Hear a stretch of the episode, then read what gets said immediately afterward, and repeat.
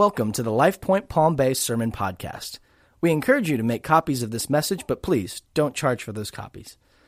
If you'd like to know more about LifePoint Palm Bay, please visit lifepointpb.com. It's pretty late. We'll do the best we can. Those, those are, of you that are with me on Sunday mornings, our normal uh, group before church, we've been going through Psalm 119. We're rapidly approaching one year, and we're not done yet. So, so I hope you guys have a lot of patience this morning. No, just kidding.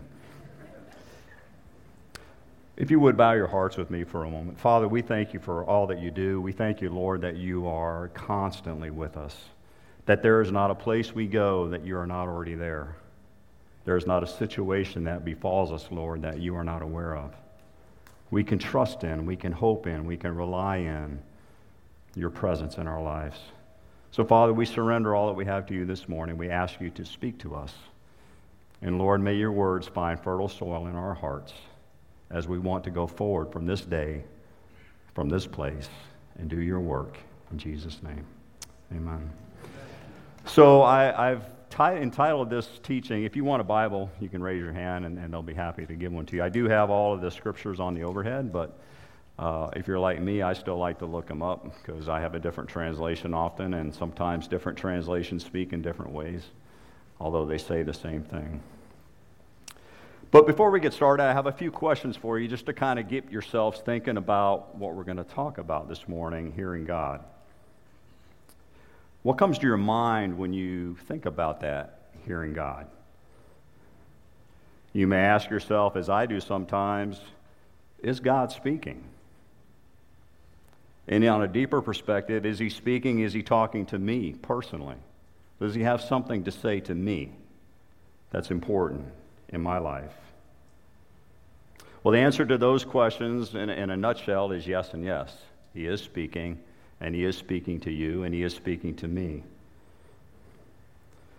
But the issue is, at least for me, and I suspect for you too, is are we listening? Are we listening and are we really hearing what he has to say? Is there clutter between me and the Lord that interferes with my ability to hear him? Maybe we think we don't really need to hear him. Or maybe we don't want to hear what he has to say.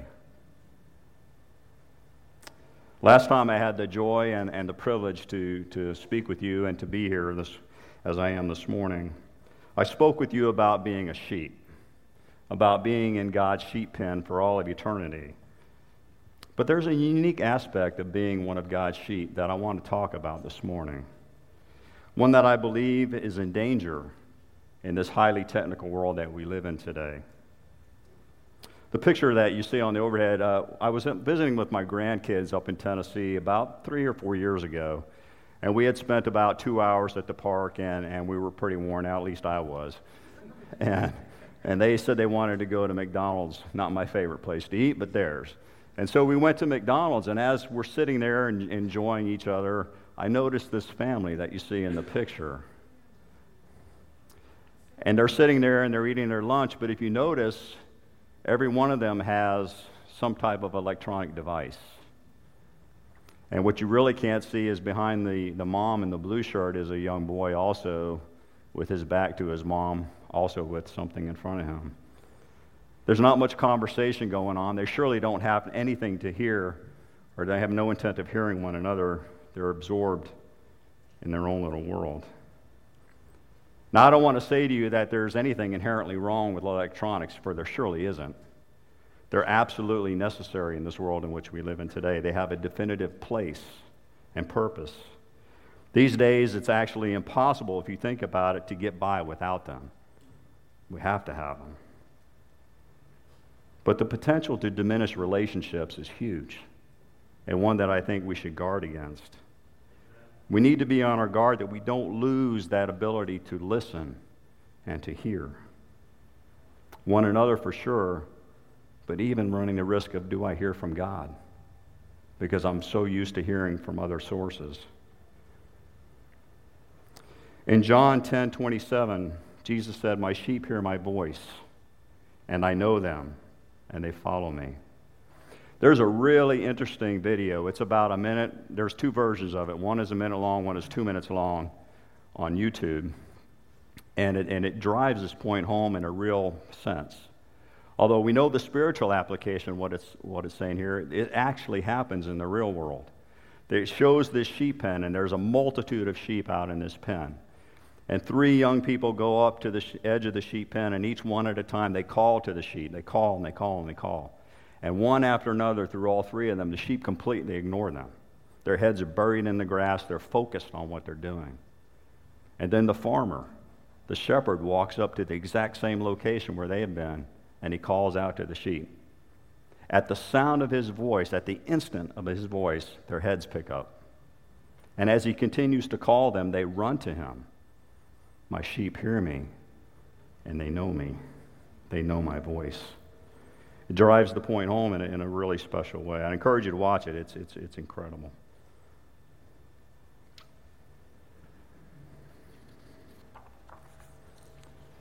But the word for us that I want to focus on in that verse, my sheep hear my voice, is the word hear.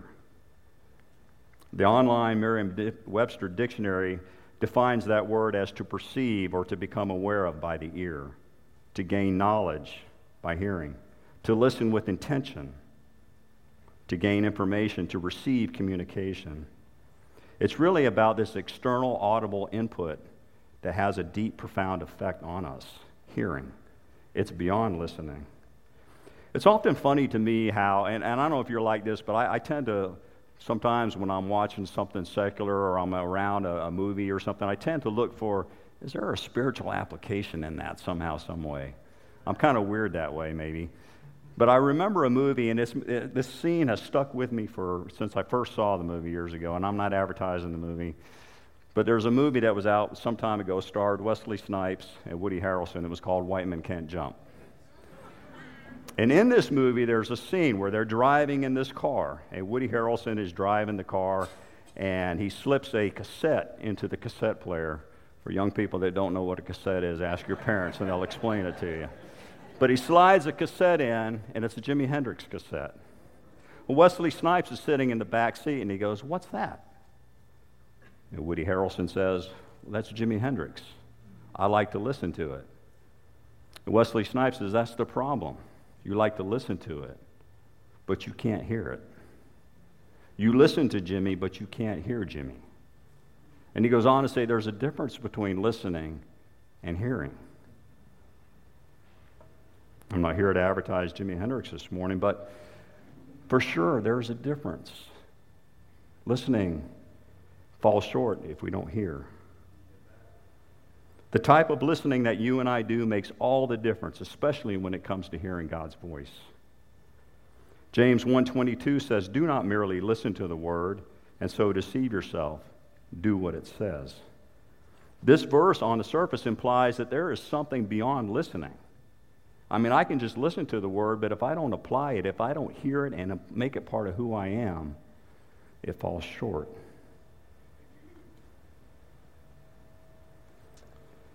Do I have the right attitude? Is my heart pliable? Am I really paying attention? Do I really want to understand what God has to say?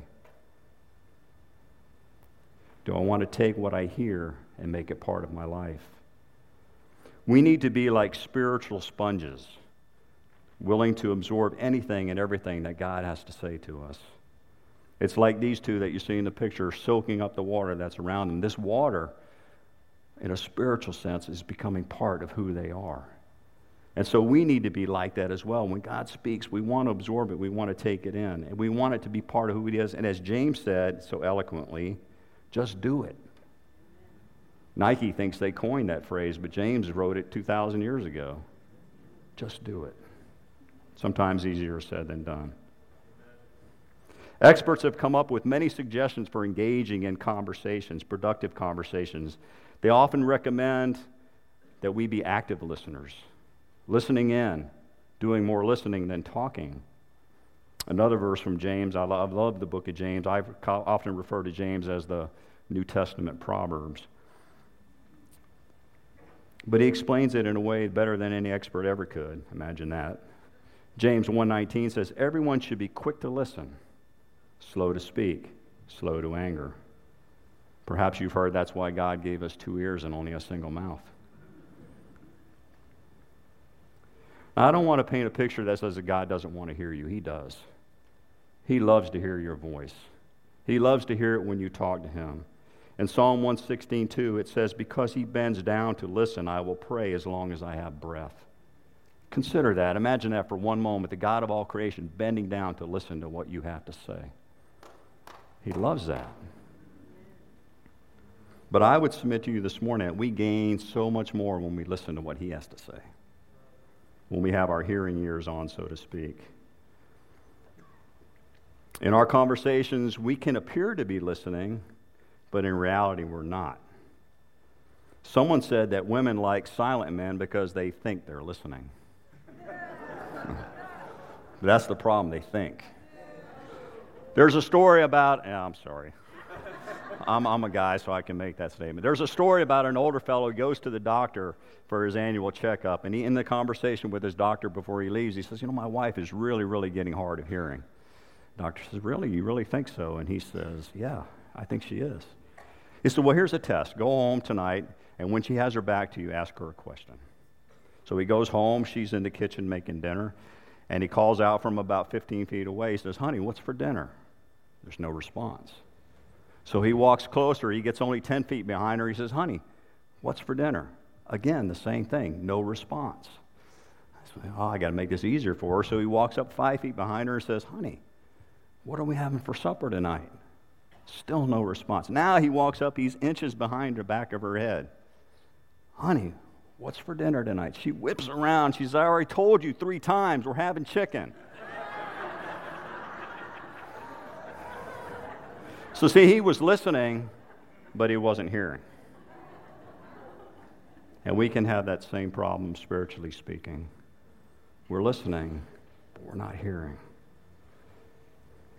We may even keep eye contact with people. We may nod our heads. We may smile as if we're listening. Do we do that with God? Truth is, our minds oftentimes are 100 miles away. They're wandering, perhaps thinking about something entirely different. For some reason, when I was putting this together and thought about that, this picture came to my mind. Willy Wonka. I mean, how many of us get the Willy Wonka look when we're actually listening to somebody, but our minds are like way, way far away? Yeah. Hmm. You ever been there with God? Ever been there with Him? God speaking and your mind is just way far away. I have. God speaking, and for one reason or another, maybe I don't want to hear it. The old sage Dick Cavett said it this way it's a rare person who wants to hear what he doesn't want to hear. Sometimes God speaks that to us. Often God can be speaking the loudest when He's telling us something we don't really want to hear. But in this day that you and I live, and surely there is way more talking than listening. You turn on any of the major quote unquote news networks and you'll hear plenty of talking, nobody listening. Another obstacle to our hearing is apathy. We find ourselves saying, I've heard that before. It's the same old song and dance.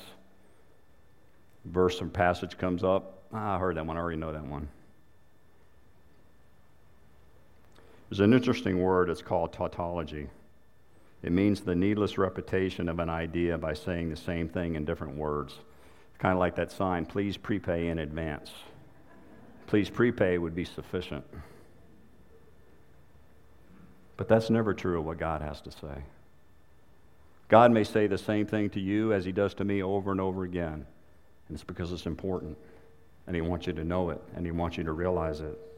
I've learned, and oftentimes the hard way, when God keeps repeating something to me, pay attention. Listen. Not only listen, but hear. Hear what He has to say. I want to look at a few places in the Bible where God speaks. Now, there are many, many, many of them, and you could end up being like the fellow that falls out of the window while Paul's speaking, so we won't go through them all. But I want to look at a few of them. Why is God speaking? Did the person he was speaking to really hear what he had to say? The first time we see or hear of God speaking in the Bible is in the very, very beginning. In Genesis 1 3, then God said, God speaking. Let there be light, and there was light.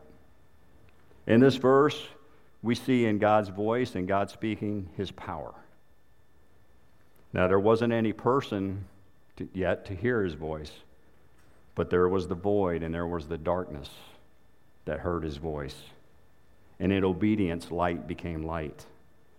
Creation itself hears the voice of God and responds in obedience. By his voice, by his words, by his speaking, everything that you and I know was created. It has its being and is held together. Do you need to know God's power this morning? If you do, it's in his voice. Are you hearing? While we may have many, many difficulties to walk through, he has promised that in him and through him and with him we can do all things.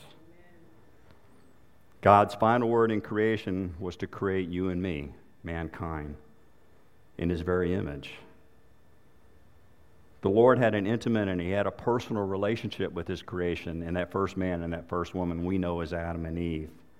He walked with them and he talked with them on a personal basis each and every day. And then in a moment of disobedience, that relationship was broken.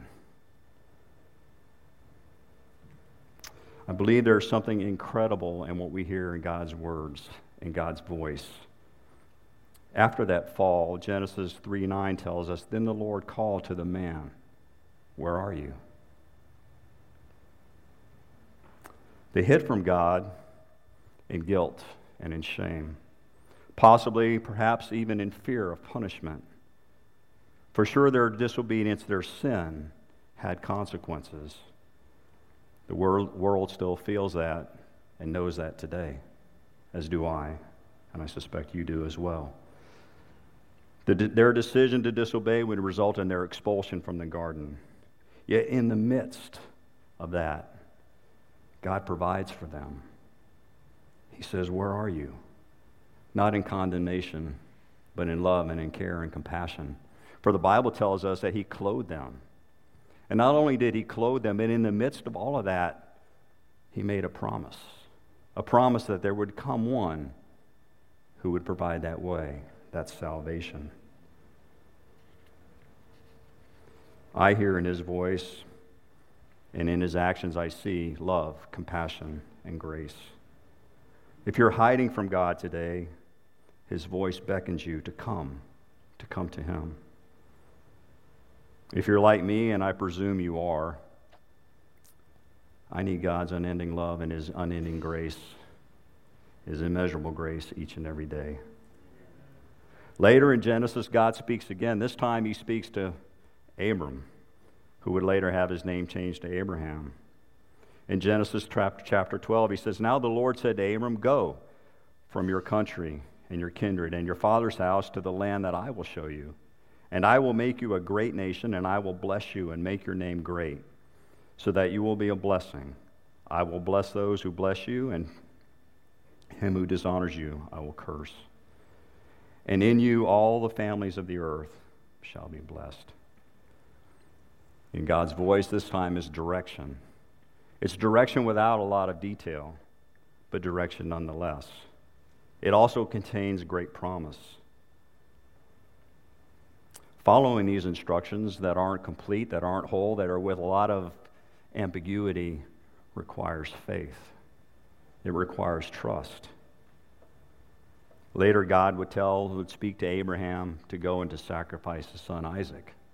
Again, requiring Abraham's faith.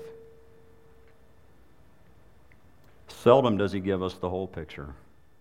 I don't know why. Maybe because it would scare us but if you're like me and you're a type A personality person, you love to have all the details. But God doesn't give us all the details because that doesn't require faith. So He requires us to step in faith. So perhaps you're looking for direction in your life today. Where does God want me to go? What does He want me to do? Listen and hear His voice as He speaks. James would call Abraham a friend of God. The book of Hebrews refers to him as a man of faith. Do you need his guidance? Does a decision lay before you this morning? Proverbs 3, 5, and 6 verses you know very well. I'm sure every one of you in here could recite them. But do you believe them? Do you have faith in them? Do you trust in these words? It says he will make your path straight. It doesn't say he might. It says he will. If we trust him and we lean on him. Faith is the key element to hearing this and to following these directions. His desire is to direct our steps. His desire is to show us the way in which we should go.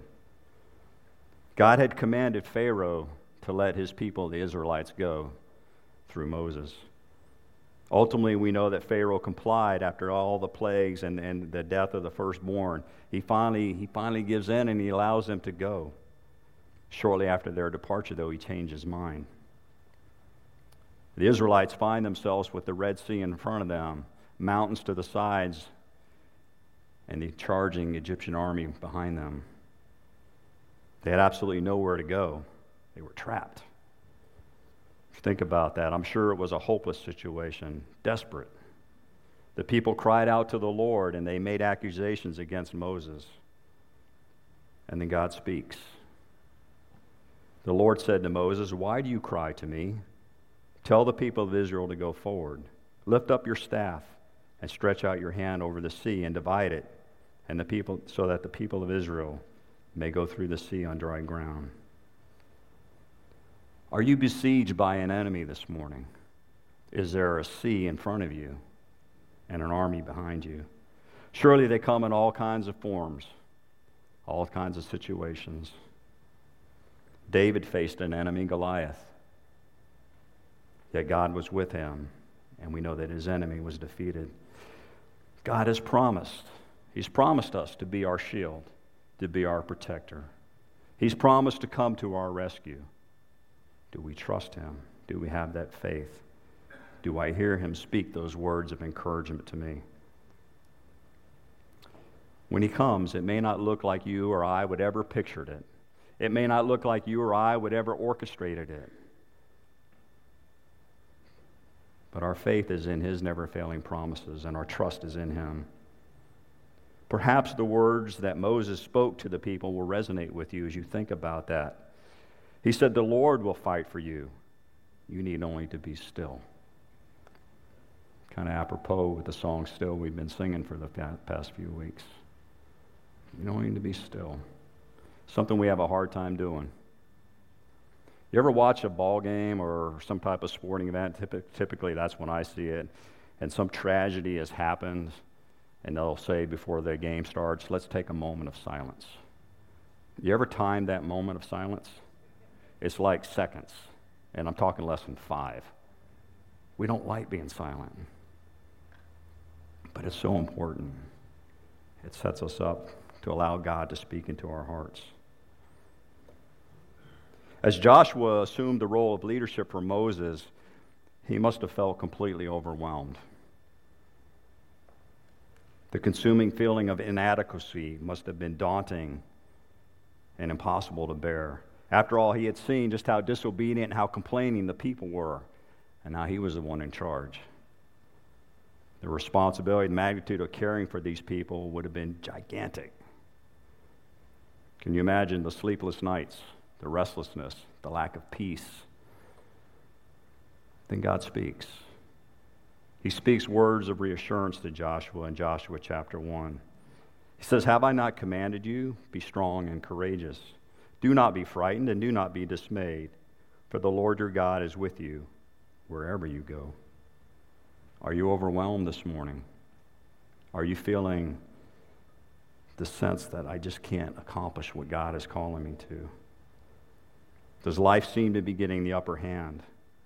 May you hear his words anew and afresh this morning. The Lord your God, he is with you. Those aren't my words, those are his.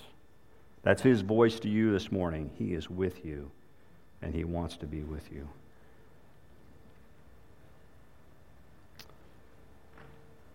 Maybe this morning, all of what we talked about seems somewhat beyond understanding altogether.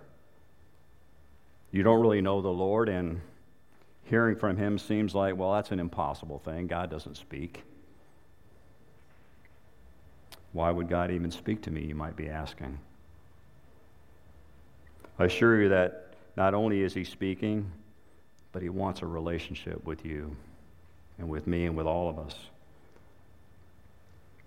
Saul, who would later become the Apostle Paul, was the enemy and persecutor of the church. This made him not only an enemy of the people, but an enemy of God as well. One day he found himself knocked to the ground, brought low, you might say. In Acts, we read of that account. It says, In falling to the ground, he heard a voice saying to him, Saul, Saul, why are you persecuting me? And he said, Who are you, Lord? And he said, I am Jesus, whom you are persecuting, but rise and enter the city, and you will be told what you are to do. The Lord's voice was calling Saul, Saul to himself. He still calls people today. He calls me, and I'm sure he's calling you. Whether you know him or not this morning, he's calling. He loves to speak to you. Perhaps this morning you're like Paul, though, on that Damascus road, and you're not sure. But he's beckoning you to come. The question is are you listening? Are you hearing his voice? His heart is that none should perish. His desire is that all people would simply come to him in faith, hearing his voice. In Matthew chapter 13, Jesus was uh, having a conversation with his disciples. And basically, this was after he had shared a couple of parables with the people that he was speaking to. And a parable is just a simple, everyday life story that has a deeper spiritual underlying meaning. A lot of times, the parables in Scripture for us, because we live in this year, in this day and time, don't have all that. We need them explained to us. But in the day that Jesus spoke them, they had great significance and were easy to understand. And so his disciples asked him, they said, Why, why do you speak in parables? Why do you talk in these stories? Might be another way to say it. And in Matthew chapter 13, Jesus says, This is why I speak to them in parables, because seeing they do not see, and hearing they do not hear, nor do they understand. What? That doesn't make any sense. But it's interesting what Jesus is doing here, though. He's relating back to the prophet Isaiah. Because everybody that he's speaking to would have been very familiar with Isaiah and what Isaiah had to say and what God called Isaiah to do and all of that that took place in that time. Isaiah was called at a time when God's people were far away from God. They had nothing to do with him, and yet God put out a call. And he said, Who will go? God's voice speaking. Isaiah was listening. Isaiah heard, and, God, and Isaiah said, Here I am, send me. It's interesting, though, because after he says that, after he volunteers to go, God gives him a charge. God gives him a job, if you will, a responsibility with some specific instructions. And there's an interesting, life changing, profound sequence in what he says. In Isaiah chapter 6, God says, Go and say to this people, Keep on hearing, but do not understand. Keep on seeing, but do not perceive. Because that's what they were doing. They were hearing, but they weren't hearing. They were seeing, but they really couldn't see. So you just keep doing that, was really what God is saying. But here's the interesting part He says, Make the heart of this people dull and their ears heavy and blind their eyes. Here's where it gets really interesting. Lest they see with their eyes and hear with their ears and understand with their hearts and turn and be healed. An interesting progression there. First, we see with our eyes. Then we hear with our ears, and the key there is hear. In the process of that, we understand in our hearts. And when this happens, our lives are changed, and we're healed, spiritually speaking. See, the penalty of our sin is taken away. This is what happens when you and I truly hear what the Lord has to say. It happens on a daily basis for me. And I pray it does for you as well. This morning, are you looking? Are you listening so that you can see and so that you can hear? Will you allow the Lord to be continually changing you, molding you, shaping you into that person that He created you to be? Remember back in Genesis, He created us in His image. That's His desire, that's His heart, that's His want, if you will, is to change us to be more and more like Jesus. Are we hearing? His voice is a voice of power. It's a voice of love, compassion. It's a voice of direction. It's a voice of encouragement. Yes, sometimes it's a voice of correction. It's a voice of protection and peace. But ultimately, his voice is a voice of salvation. It draws us to him and to his saving grace.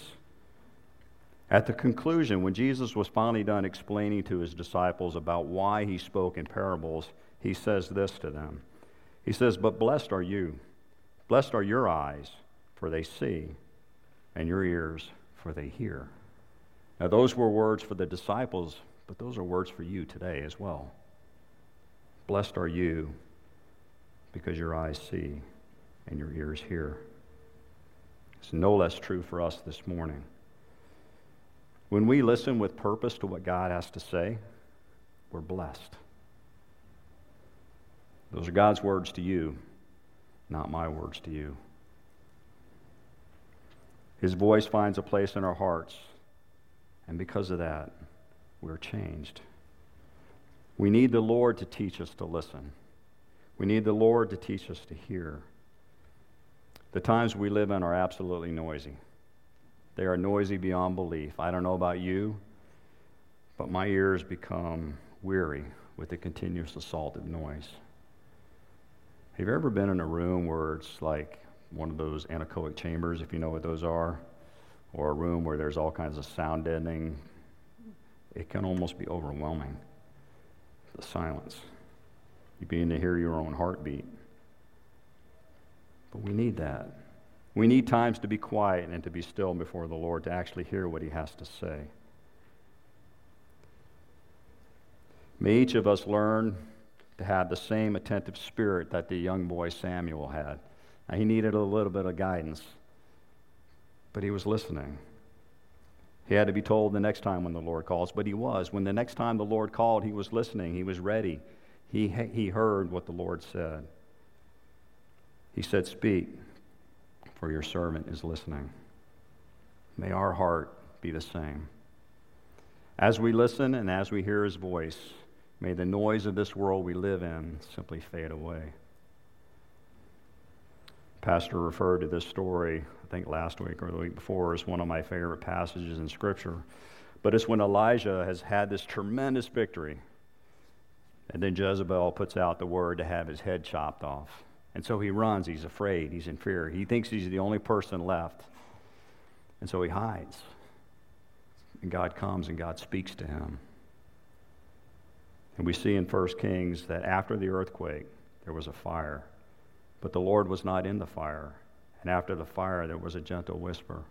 So I think sometimes we think God's this earthquake. He's going to bring an earthquake. He's going to bring a fire, which he can, without a doubt, and he does. But he loves to speak to us in that small, gentle whisper. Why? Because for us to hear him, we have to really pay attention. We have to be quiet and we have to be still to hear that voice. And oftentimes, that's how he speaks to us. He speaks to us in that quiet voice. If, if you've never trusted in Jesus, if you've never given him your heart, never given him your life, I pray this morning that you've heard his voice, that you've heard his call upon your life, that you felt his desire to know you and to love you. I'm going to ask the prayer partners and the worship team to come forward now.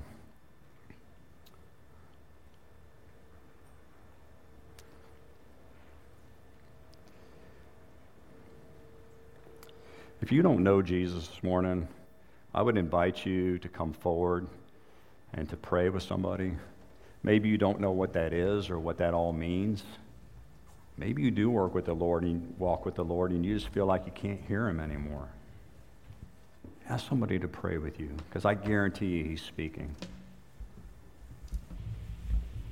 We'd love to pray with you this morning. Father, we thank you for all that you do. We thank you, Lord, that even in this day of noise that we speak, we live in, you're speaking. Father, we pray that we would have attentive ears. We would have attentive spirits that are quiet before you. Help us, Lord, to push the clutter of our lives aside and to allow you to speak, to breathe into our lives. Lord, those that don't know you this morning, may this be a day when they truly hear you. Father, we know that you love us. We ask you, God, to train us, to speak to us, to help us, Lord. Set aside the crazy busyness of life. And Lord, to simply grasp how much you love us, how much you gave, how much you desire a relationship. So when you hear his voice, may you be filled with peace and love. May you sense his direction as he walks with you. May it be well with your soul this week as your Lord walks with you and as he talks with you.